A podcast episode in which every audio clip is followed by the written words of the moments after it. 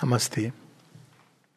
So today, as part of Writings of Sri Aurobindo Volume twenty-five, we take up the last part, which is on war and self-determination. So uh, it consists of a series of essays, uh, six essays, but they were all written not with the idea of forming a series. Like in Human Cycle and the other ideal of human unity, we see a series where each chapter is flowing into another, another into the third one. They were independent, standalone articles. But they were brought together as a book because there was a common thread running through them. And later on, two more uh, as appendix, two incomplete uh, fragments which were found in Sri Aurobindo's uh, books, they were notebooks, were added. So here they are given as appendixes one and two. So these six chapters uh, take up the issue of war and self-determination, but it is preceded by a foreword because uh, they were all independent sort of essays. So Sri Aurobindo puts a foreword, and here he takes up the, just as there is the ideal of human unity, there is one of the ideals that mankind has cherished is an era of peace when there will be no more wars. So it takes up that ideal, and this is something very beautiful about Mother and Sri Aurobindo. They deny nothing. They negate nothing. They put everything in its proper place and they lift it to its utmost possibility. That's how, uh, you know, unlike world-negating philosophies, world-negating philosophies are war, hota rahega. That's how man has been forever. So it doesn't make sense why there are wars. Can they ever come to an end? Is there a deeper cause behind it? So this way, uh, there is a whole denial of a whole drama of life or a movement of life. But Sri Aurobindo would tell us why there are wars, what happens through war, eventually why is it allowed in so much extreme situations in which men live, men die. Of course, he has summarized it beautifully in one of his aphorisms, that uh, men die so that man may live and God may grow. And um, then there is another one where, you know, that's why when people take this kind of approach that it is something only, people divide life into negative and positive. So war is negative and peace is positive. So they don't understand why there is Kurukshetra war.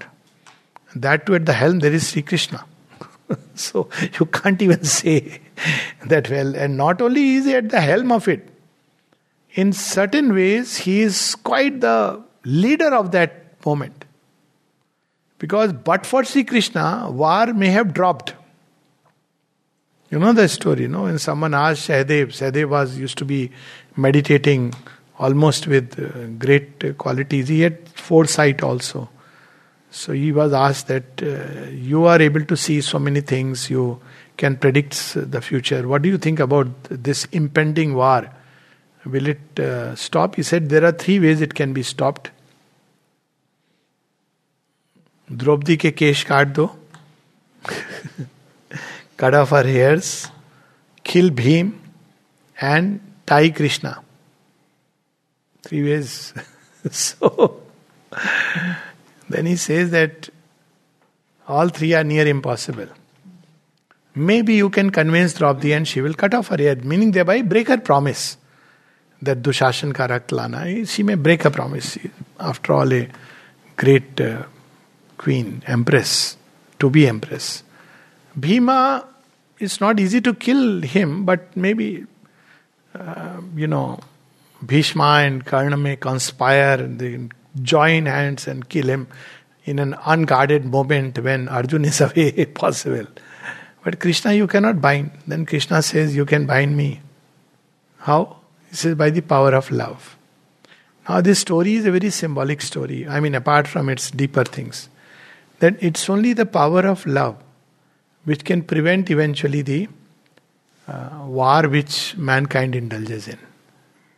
So, when you, you, you are not ready for this power, which is actually the secret power behind everything, then you have to go through the Rudra. You see, the same Rudra is Shiva, the benevolent. But when you are not ready for the power of love which wants to manifest, then you have to go through three stages of human evolution. It's all there in this book, not this story, but now what we are going to say. He says, speaks of these three stages. One is when we are dealing with, um, full of hypocrisy, pretensions, we proclaim things and we are pushed by just blind egoism. In that case, Rudra meets us. I don't know how Rudra meets. So we have that story in um, Shiva Puran. One Rudra, Virbhadra, he just ransacks completely. He doesn't care then who are you. Because he is force of God. Why? Because you are blindly, you are driven by blind force, so you will meet ultimately that force which can create a recoil and devastate you. Hanuman himself is the eleventh Rudra. And uh, you know, he, you know, when he went to Lanka, Ashok Vatika, sab ujaad ke aa gaye. So that is the power of Rudra. Now, if you instead start proclaiming ideals, but you are a hypocrite. Now there are two stages. First is Rudra, where you don't have an ideal. You are driven by brute ego. No, I have more force, I'll devastate. Might is right. You are like Bali. So you are met with Rudra. When you say, no, I have an ideal of uh, good and great, and yet you are doing something which is different from your ideal. Then the Lord of Truth meets us. And he tests us severely, thoroughly, cleanses us, makes us conscious. Till we are ready for the Lord of Truth. That is the supramental uh, manifestation. That's what is happening today. So humanity is being tested, retested in the crucible and the furnace. That's why this yoga is not easy. Because um, you have to be uh, shaped into perfect perfection. You cannot hide things and say, I am good, I am great, I am a sadhak, I am a yogi. These masks will be just stripped bare. Till one day you say, okay, child hi acha tha. Maa tumhara bachcha hu. And then the Lord of Truth says, okay, this is fine. And then when you have gone through that, then you have the Lord of Love. These are the three stages through which you go. You know that story of Batuk avatar of Shiva, when Kali is destroying everything and Shiva doesn't know what to do. He has already tried once lying on the inner path and stays her. So this time Kali knows that now he is going to do this, so she is not going to accept that. So he becomes a little child and he starts crying. So when Kali hears him cry, Shiva becomes a little child. He is called as Batuk avatar. So she turns towards him. And then when she sees the child cry, she is filled with compassion and love. And you know, the whole thing changes, scenario changes. So these are the three stages which Sri Aurobindo describes.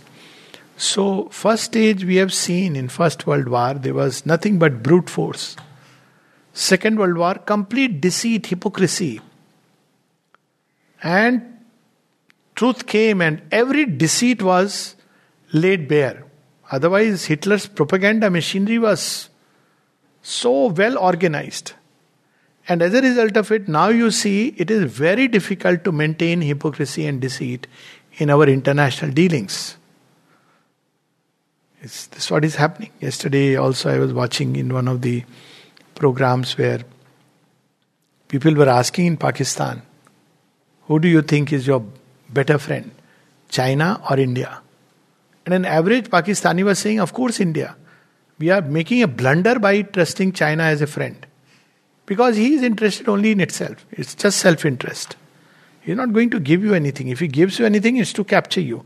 Now you see, this is very interesting that this an average citizen has become to know. So people will say that how does it matter if an average citizen know?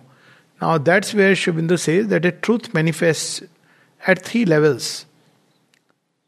First is the unseen power that drives us takes a decision.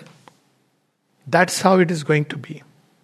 Second, it starts declaring in the thought and imagination of man.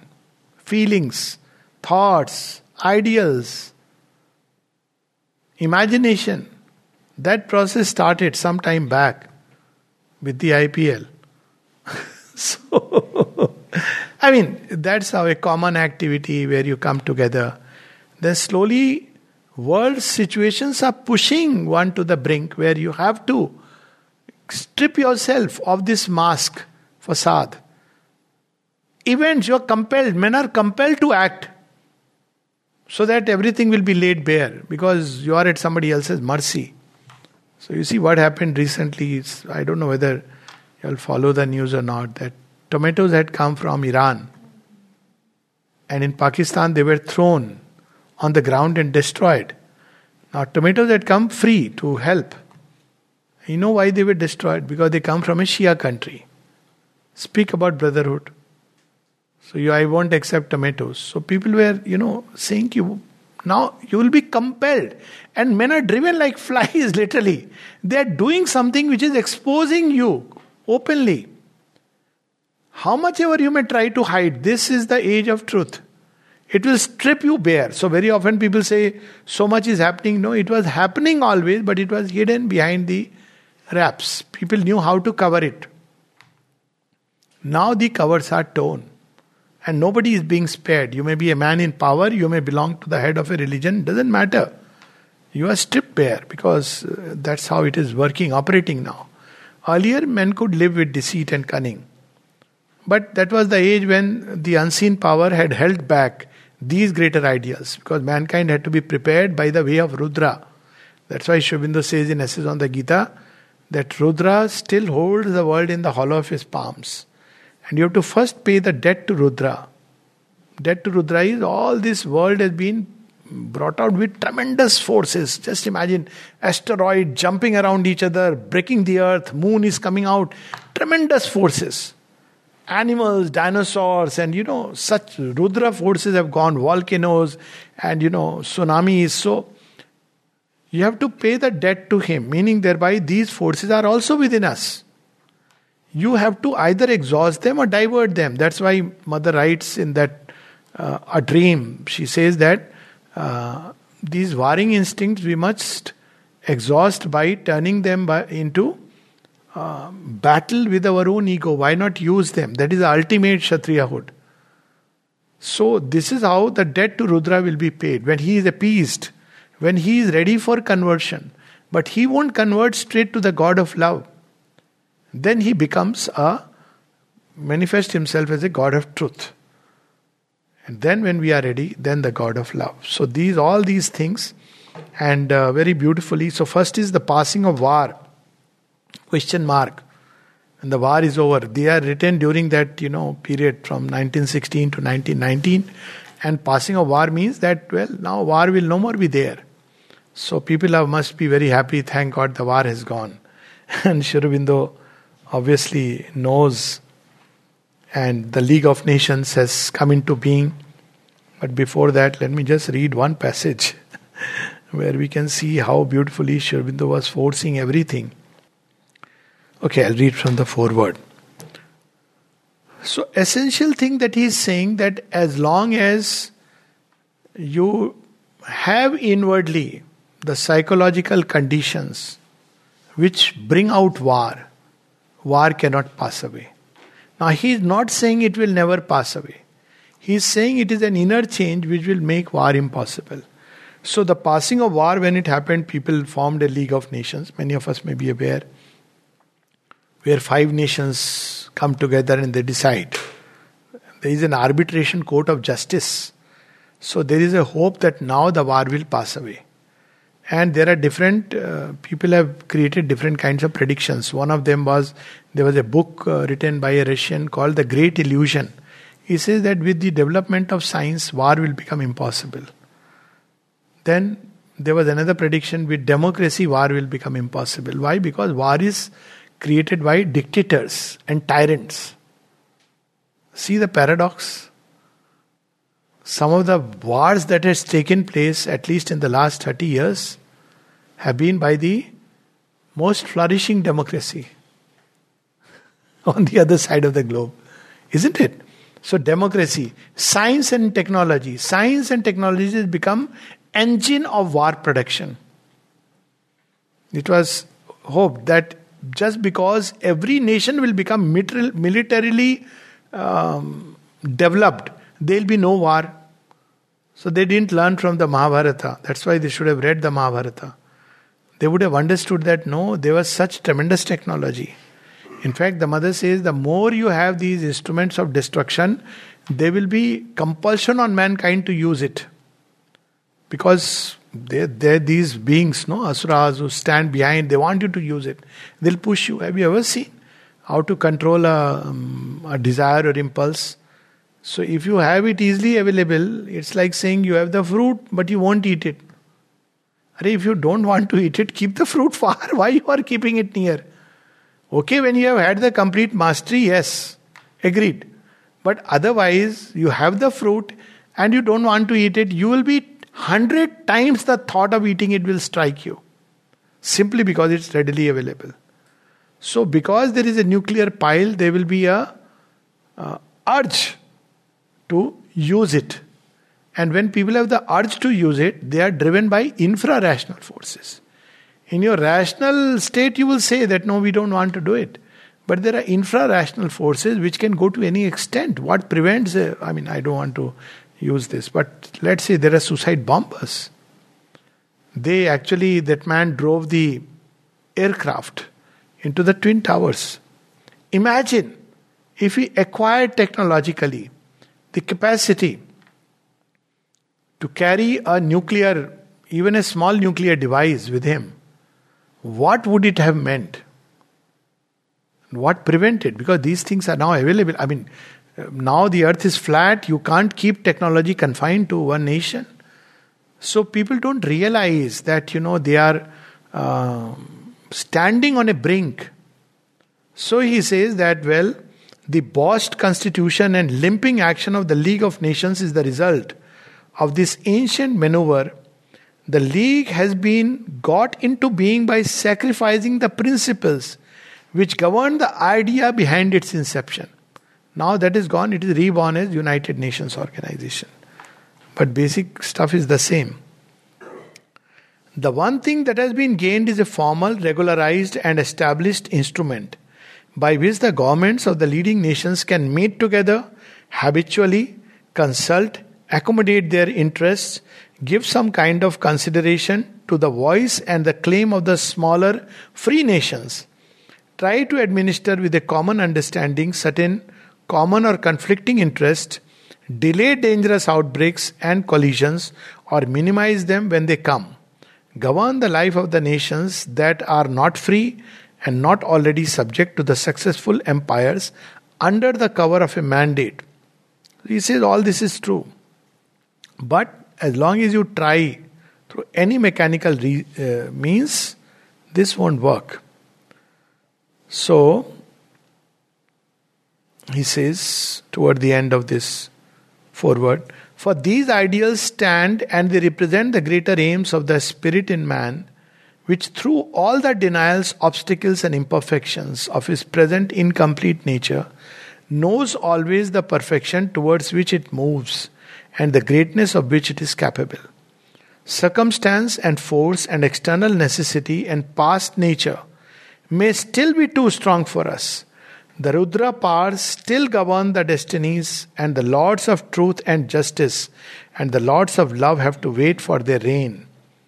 But if the light of the ideal is kept burning in its flame of knowledge and its flame of power, it will seize even on these things and create out of their evil its greater inevitable good. So this was what the mother's experience was during the First World War. That how those men who have sacrificed themselves. So they were schools of courage. So what does war teach us? On one side it's devastating and everything. But war is the only situation, if you look at it in one way, where man is ready to go to the extreme sacrifice even of the bodily ego. Otherwise all our sacrifices fall short of it. That's why the common thing ki jaan thodi hi de denge. Jaan thodi hi deta hai koi kisi ke liye. Even when you say that, you know, I love you so much that I'll give my life, it never really happens if, you know, unless you are a mad guy and somebody says. Why? Because, but for a greater ideal, men sacrificed their life. And that's why people who had gone through the First World War, when mother looked at their bodies, you know, she used to tend the wounded. She said, this humanity is getting ready for the new creation because they have taken that leap. So this is something which happens through the process of war. And therefore it closes with a hope. The time will come when they will be able to seize on the force that works and turn it into the instrument of a greater and fairer creation. The nearness or the distance of the time depends on the fidelity of the mind and will of man to the best that he sees and the insistence of his self-knowledge. So when, um, you know, again, Auroville was created with this purpose.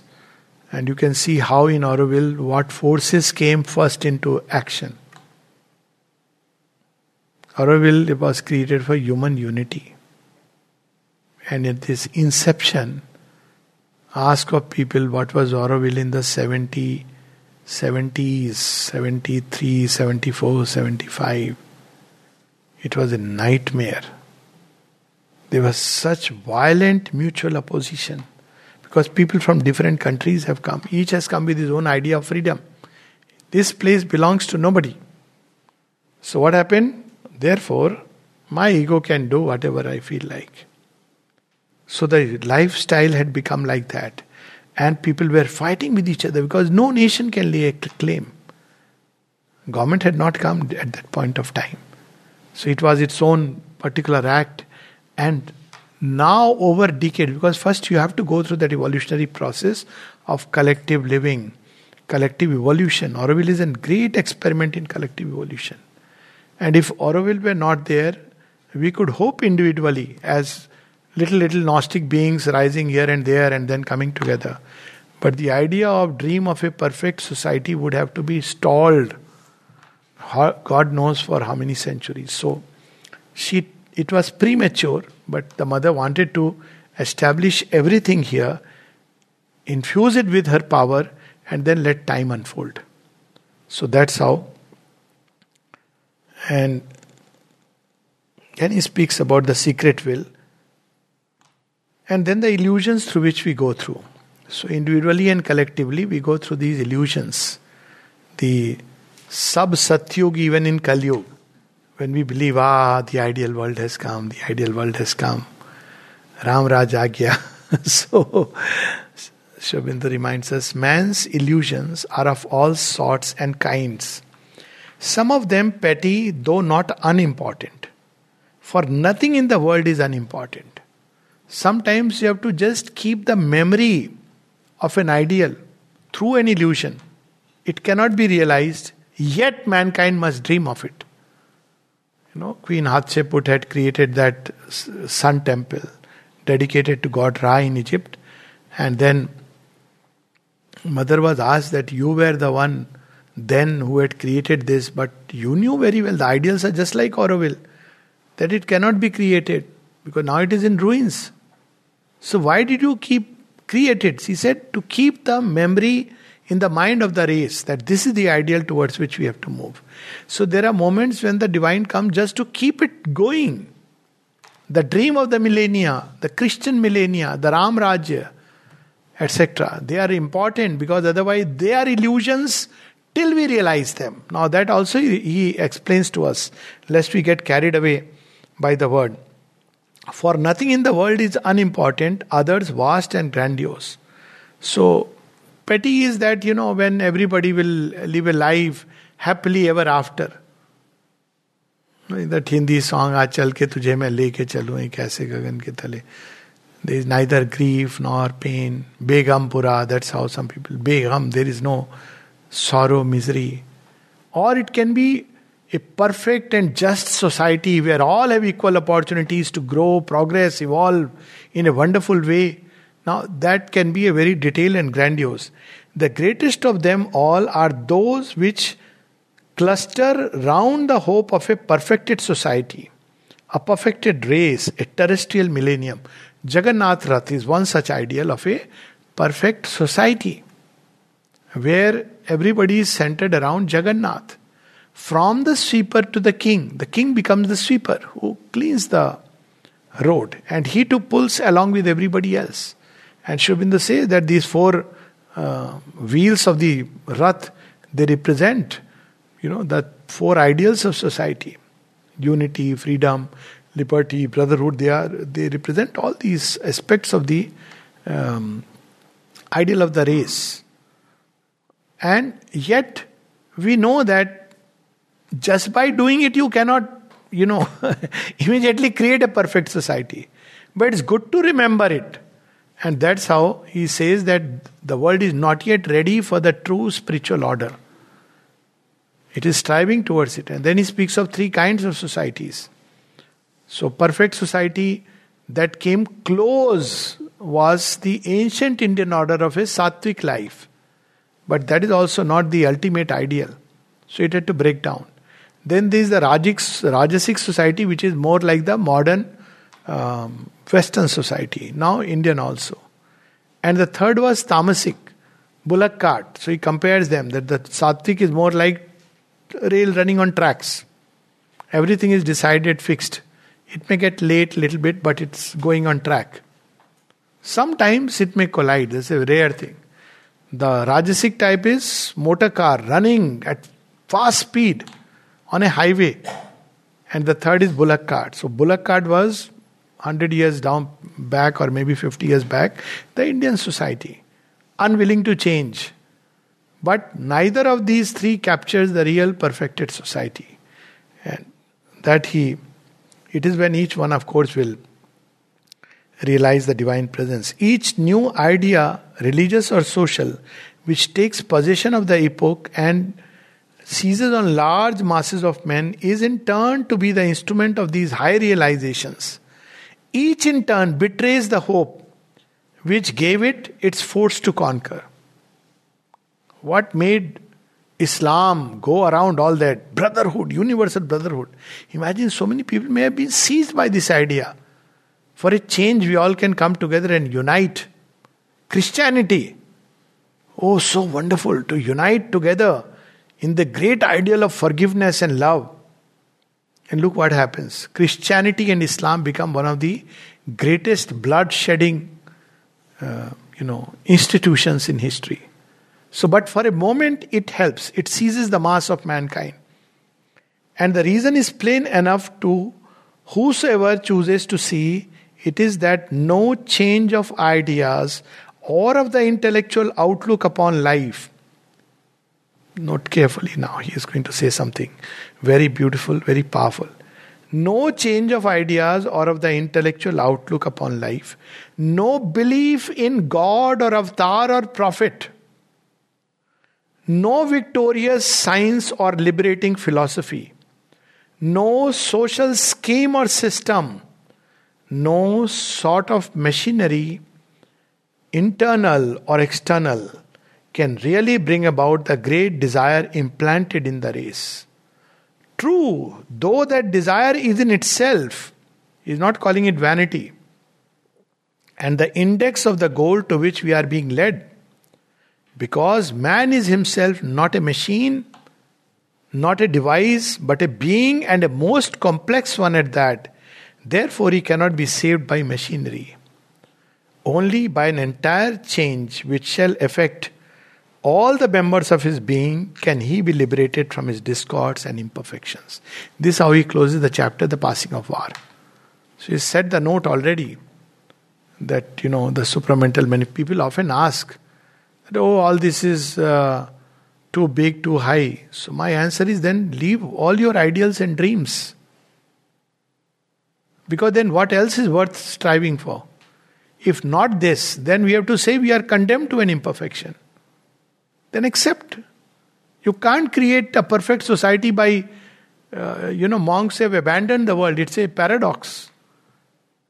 You can't create that. You have to first realize the Jivan Mukta Avastha, then you have to become an instrument and channel of the divine forces to pour upon her. Then the transformation. These are the three steps minimum.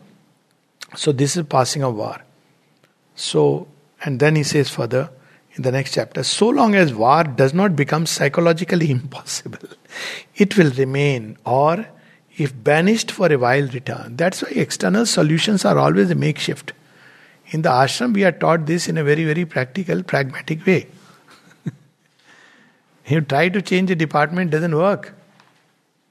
Why? Because as long as you don't change, and people don't feel the need to change. At one place the mother says that they have not even felt the will to change. It will be, but this does not mean discarding the ideal, but to hold it and to keep on tuning oneself, however slowly, limpingly or leapingly, until all in us is ready for living that. So human beings give up the ideal when they see that, you know, but that's because they don't know what is the way. That's why Aurobindo says it's only a world based on truth and refusing its slavery to falsehood that can really build this ideal world. War itself, it is hoped, will end war. The expense, the horror, the butchery, the disturbance of tranquil life, the whole confused, sanguinary madness of the thing has reached or will reach such colossal proportions that the human race will fling the monstrosity behind it in weariness and disgust. But weariness and disgust, horror and pity, even the opening of the eyes to reason by the practical fact of the waste of human life and energy and the harm and extravagance are not permanent factors. They last only while the lesson is fresh. So you know all that cry we are saying, idhar war nahi hona chahiye, udhar nahi hona chahiye. Focus all the more urgency. That's why in fifty-seven, in one of our conversations, the mother says there is an urgency for spiritualization of the race. Time is pressing. Truth wants to manifest, but nobody is ready. People are all busy. You know, there are people I know in families, divorces took place. On what? Because you are siding with Russia and I am siding with Ukraine. Actual fact I am telling you. And both are writing to me. And they are devotees. I said, for you it's very easy. Focus on the real, real thing. People have separated based on this. Uh, see how a power, I mean the divisive force can find a way to play upon our psyche in such ways. Just because you are taking this side or that side. So they know that, you know, psychologically we are fighting. We are as bad as what's happening on the frontier. What's happening on the frontier is nothing but a spillover of what is inside. All evil that we see, observe and find it gross and grotesque is nothing but a concretization of the evil that dwells in our hearts. And till we change it here, the hope that it will vanish suddenly, miraculously by police, military or law is nothing but a vain chimera. And yet, she says, these illusions are necessary to keep the hope alive. Afterwards, there is forgetfulness. Human nature recuperates itself and recovers the instincts that were temporarily dominated. A long peace, even a certain organization of peace, may conceivably result. But so long as the heart of man remains what it is, the peace will come to an end. War is no longer, perhaps, perhaps no longer a biological necessity, but it is still a psychological necessity. What is within us must manifest itself outside. Then he speaks of beautiful, that unseen power, how it is driving human beings. And he suddenly takes us to the vision of Kurukshetra in this particular essay. We say, say when Krishna is asked, who are you? So he says, Kalosmi. Lok Shekrat Prabhatto. I am Kal, time the destroyer. And he says that what was he fulfilling through the war of Kurukshetra? People write all kinds of things that he created the war of Kurukshetra so that human beings may understand the lesson of war and therefore seek peace. Krishna is not, uh, you know, he is the wisest of the wise. People didn't understand these lessons since the time of Mahabharata, Ramayana. That was not the purpose of Kurukshetra war. Kurukshetra war was an exigency to save India so that dharma can be saved. That was the whole. Otherwise, if there was no Kurukshetra war, there would have been gross adharma reigning over the only land meant for dharma. That is India, Bharat Bhumi. He knew that war will one day pass away, but he had left it to his next coming, second coming. Yada yada hi dharmasya glani bhavati bharata. He gave hints, huh? I'll come. Abhyuthanam dharmasya tadatman sujamaham. But that moment it was it became a necessity. So he speaks about that unseen power which drives human being. Men fight for their personal or, com- or communal or national interest, or for ideas and principles of which they make watchwords and battle cries. But the largest human interests are only means and instruments which some force greater than themselves breaks or uses in its inconscient impulse or else for its conscious purposes. Ideas and principles are births of our minds which are born, reign and pass away. And they are mere words unless they express some power of a being and a world being. Something there is greater than our thoughts and desires, something more constant and insistent, which lasts and grows beyond and yet by their changings. Now you see, there's something very beautiful with regard to this. Today, all that, you know, we know how Christianity has now become what it was. But what remains as an eternal fact, it is the crucifixion of Christ. So much would have happened if you read that, see that movie, The Passion of Christ, you know, going through pain, suffering, doubts. It's difficult to watch that film, you know, beyond a point. And yet after a point of time, just imagine, you know, somebody, what was he saying? He was speaking of freedom, brotherhood, unity. This was the same thing Christ was saying. And they crucified him along with two thieves. What kind of a gory way it, it was to, you know, uh, kill a human being. And then out of that, a kind of humanism was born. That purpose. Now you see the Kurukshetra war. What has survived the Kurukshetra war? The one undisputed thing. You may doubt whether war took place or not. Where are the weapons? They ask on Korah. Where are the weapons of Arjuna, Bhim? Was Karna a better warrior? Or see, idiotic questions. But people ask all that as if, you know, somebody can pass a judgment sitting here in your comfortable room doing Google search and reading the Mahabharata. But people do that. That's their business. Could Drona have killed Bhima? It's so funny. The questions will make you laugh. I don't go. They keeps. Uh, I keep getting those, you know, email. I don't know. Ek do baar kabhi gaya hoon email mein. But the questions make me laugh. It's so funny. So, anyways, what is survived?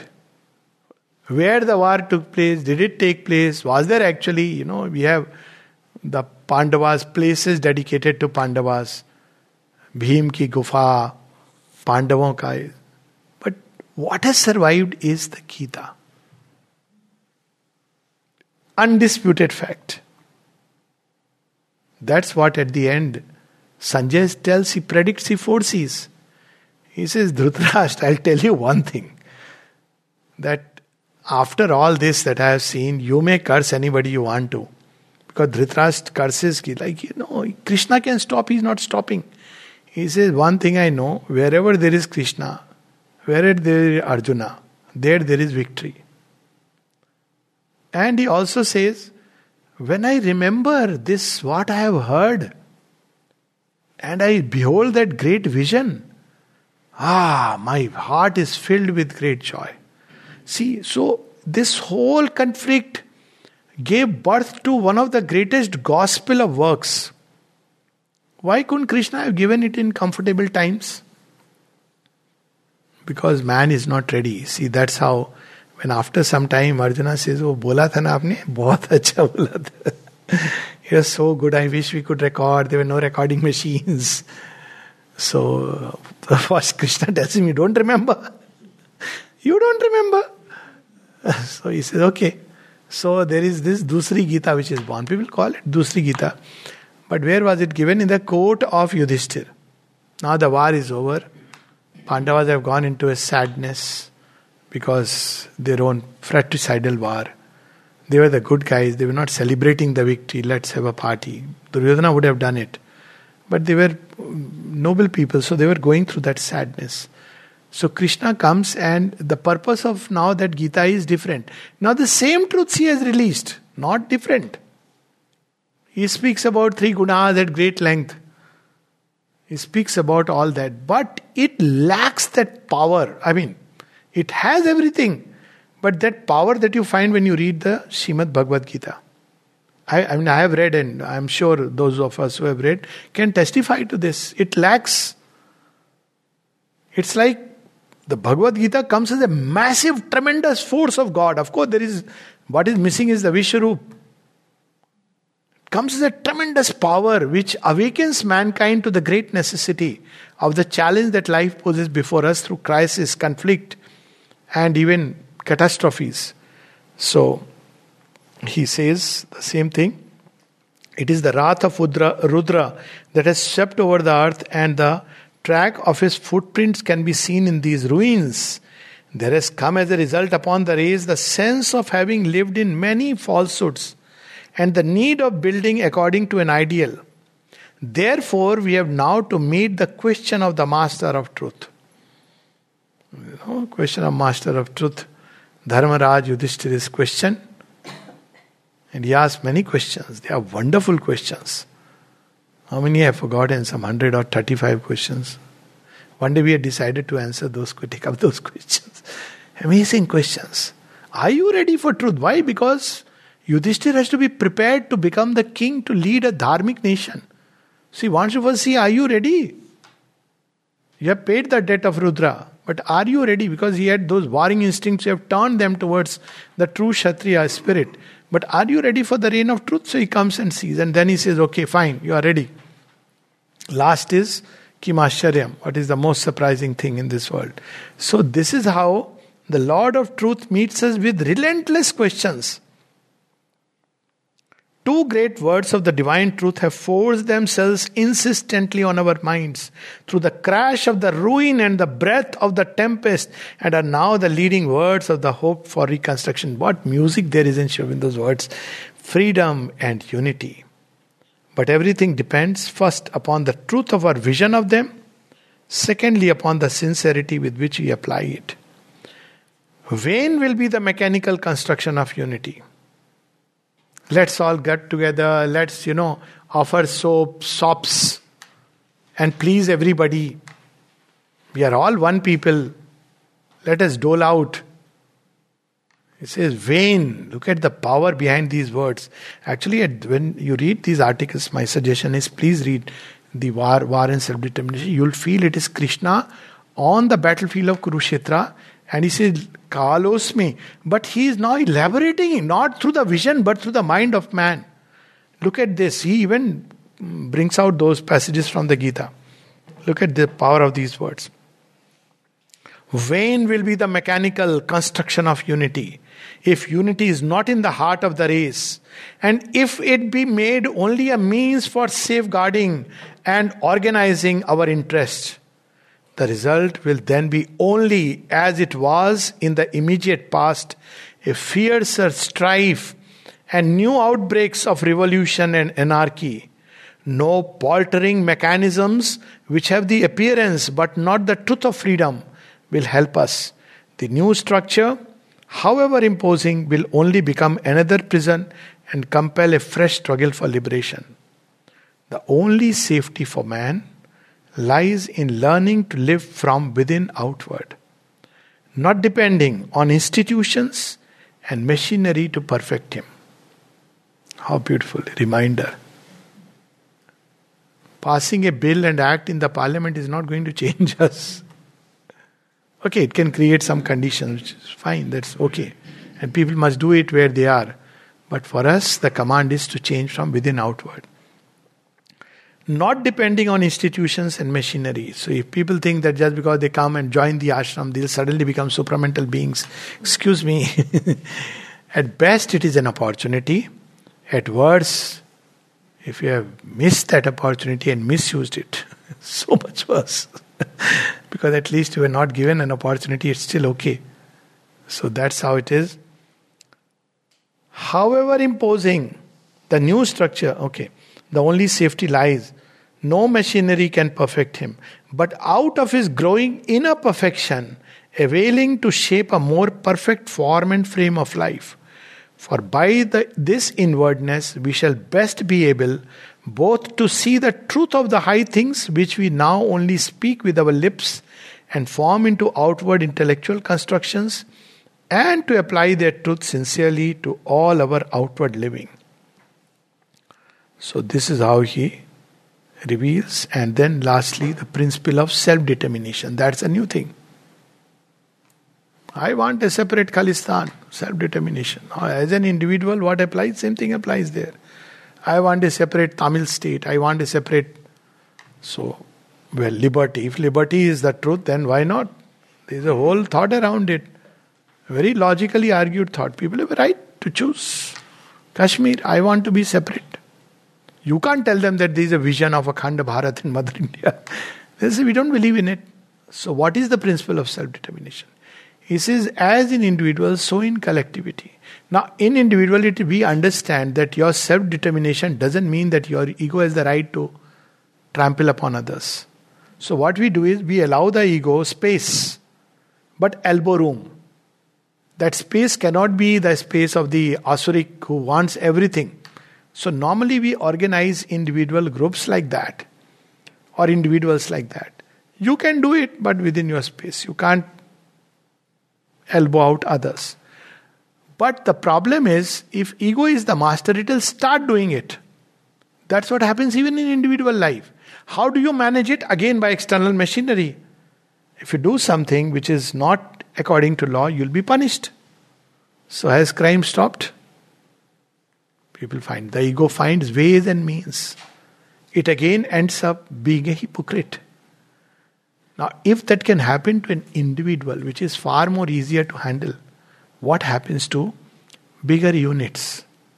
You say Tibet is, it's okay, nothing grows, you and me are bye-bye. Now what happens? Did China stop with Tibet? No. You concede Taiwan, it will, next step will be Arunachal. You concede Arunachal, next step will be Ladakh. This is how it operates. Collective ego works exactly the same way. And so there will be again war, battle, because you have to defend. So self-determination cannot be just the fancy of a group that I want to have an uh, Islamic ras, therefore I have the right to separate. This was the biggest blunder that happened. One of the, so many blunders, by the way. This is one of them.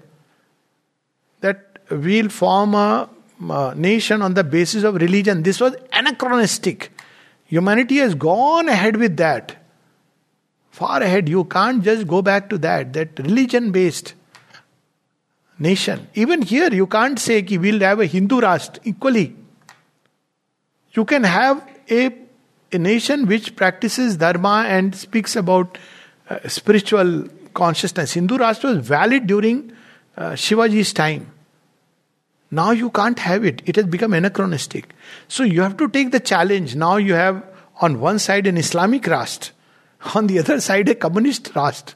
So what do you do? How do you pro- proclaim yourself? It cannot be secular.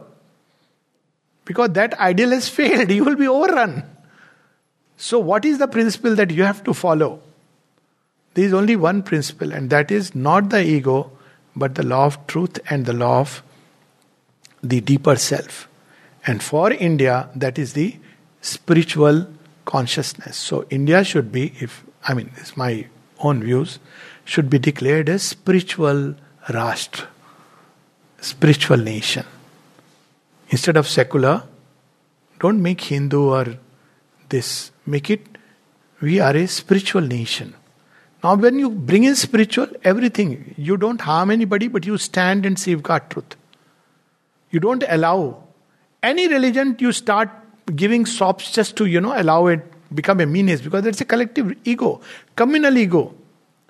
But based on what is true and right and good and beautiful, that's what spirituality ultimately boils down to. So that is the process. Sri Aurobindo doesn't speak of the spiritual, I mean, I must say that somebody should not. But eventually, instead of secular country, it should become a spiritual country.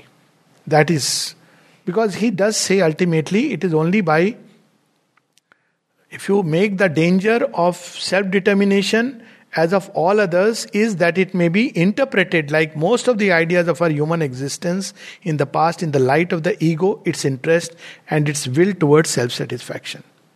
So you say that everybody group has the right to decide, self-determine. So a group says on Friday I am going to give chutti. Why? Because that's sacred to me. What do you do with that? Now that's where a secular nation truly will say no, that's not how we operate. But there has to be still something deeper. A secular nation will say, this is your personal life, you do it inside. You need not go or you go, but you can't have a rast running. So then, if there is a spiritual rast, what it will say? It will say the concept of holidays itself is a misnomer. A spiritual being doesn't take rest. He works. You need rest, you take it off one day. It doesn't matter. Now you see the whole concept again of Sunday as a rest. Now Sunday as a rest means what? Again God made six days and seventh day he said, wow, what a marvelous creation. And this is what is going to come in the future. You pick and choose which day you want to take an off. If you feel the need of off, you take it. That's it. That's how it should be. I will say, how will an organization run? There is enough plasticity. In future, institutions will be more plastic and allow this freedom. It's already coming thanks to Corona. An institution which is not wide and plastic and allow this freedom cannot operate. In ashram, we already have this, by the way.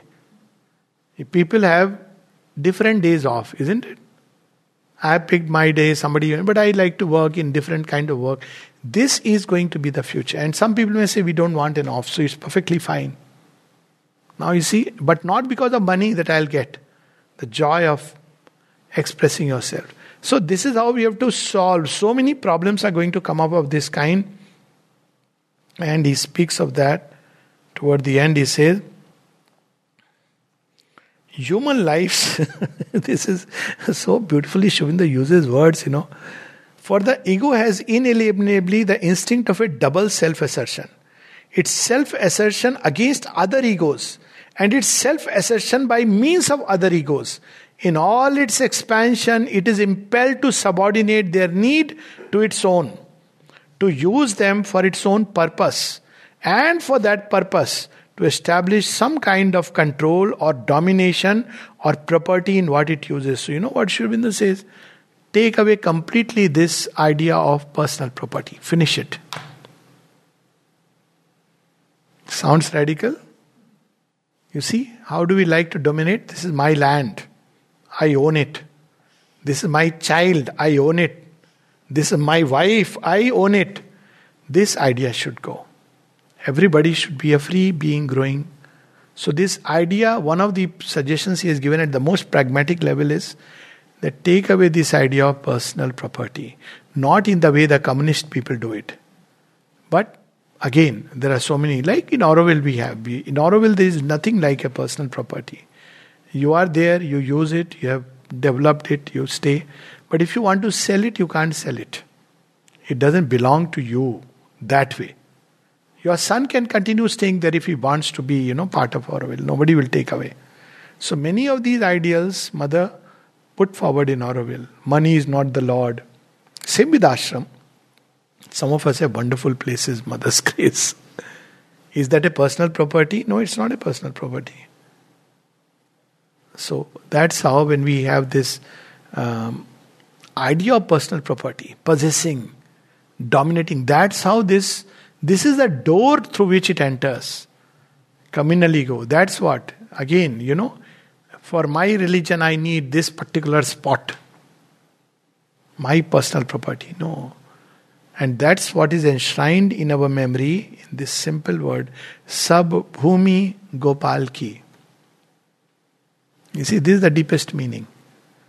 So you have, now this is what is going on. Kashi, Vishwanath, Mathura, all this is this is the basic thing behind.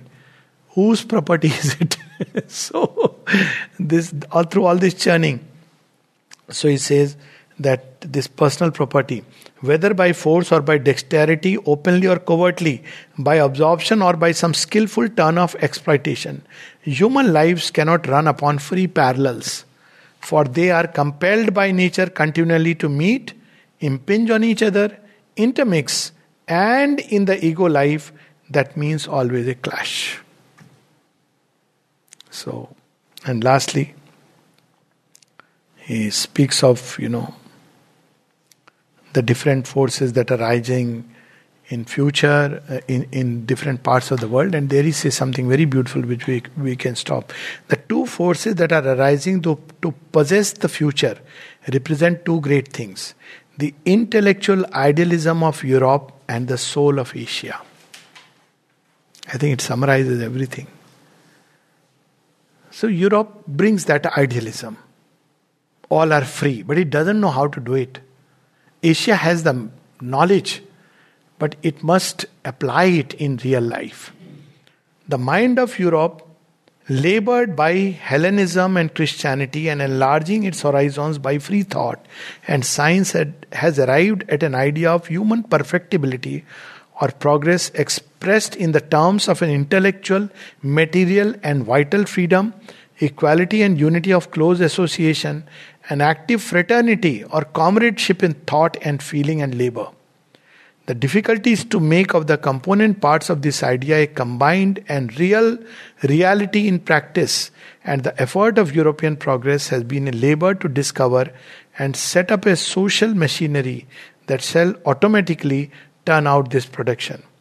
So then he says, obviously, that, you know, it doesn't work out like that.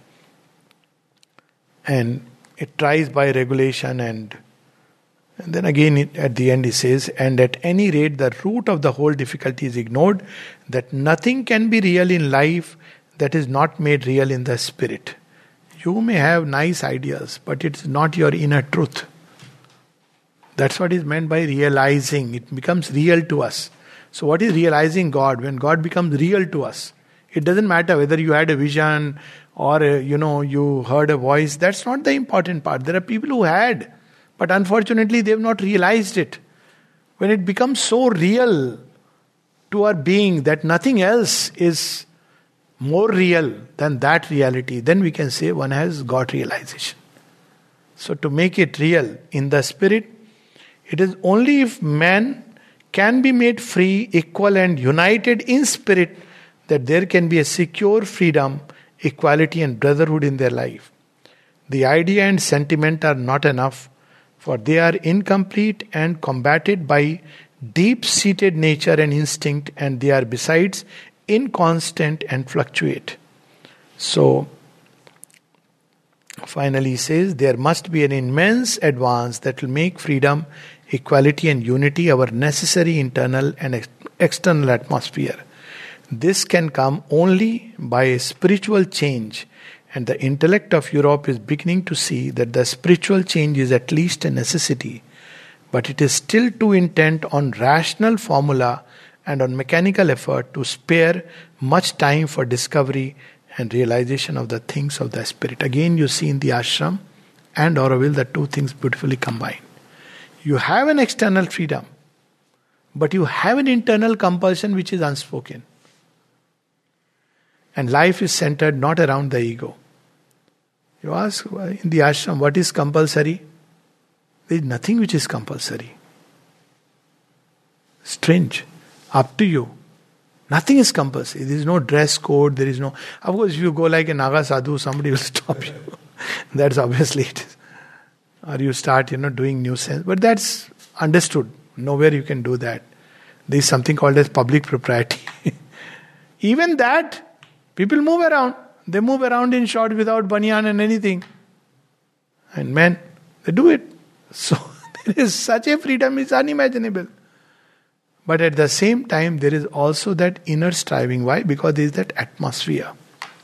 This atmosphere does not encourage certain things, but encourages some other things. So that's how we have to have an external freedom and an internal, at the external and internal atmosphere, which is conducive to freedom, unity and equality. Then the dream of the new millennium will be fulfilled.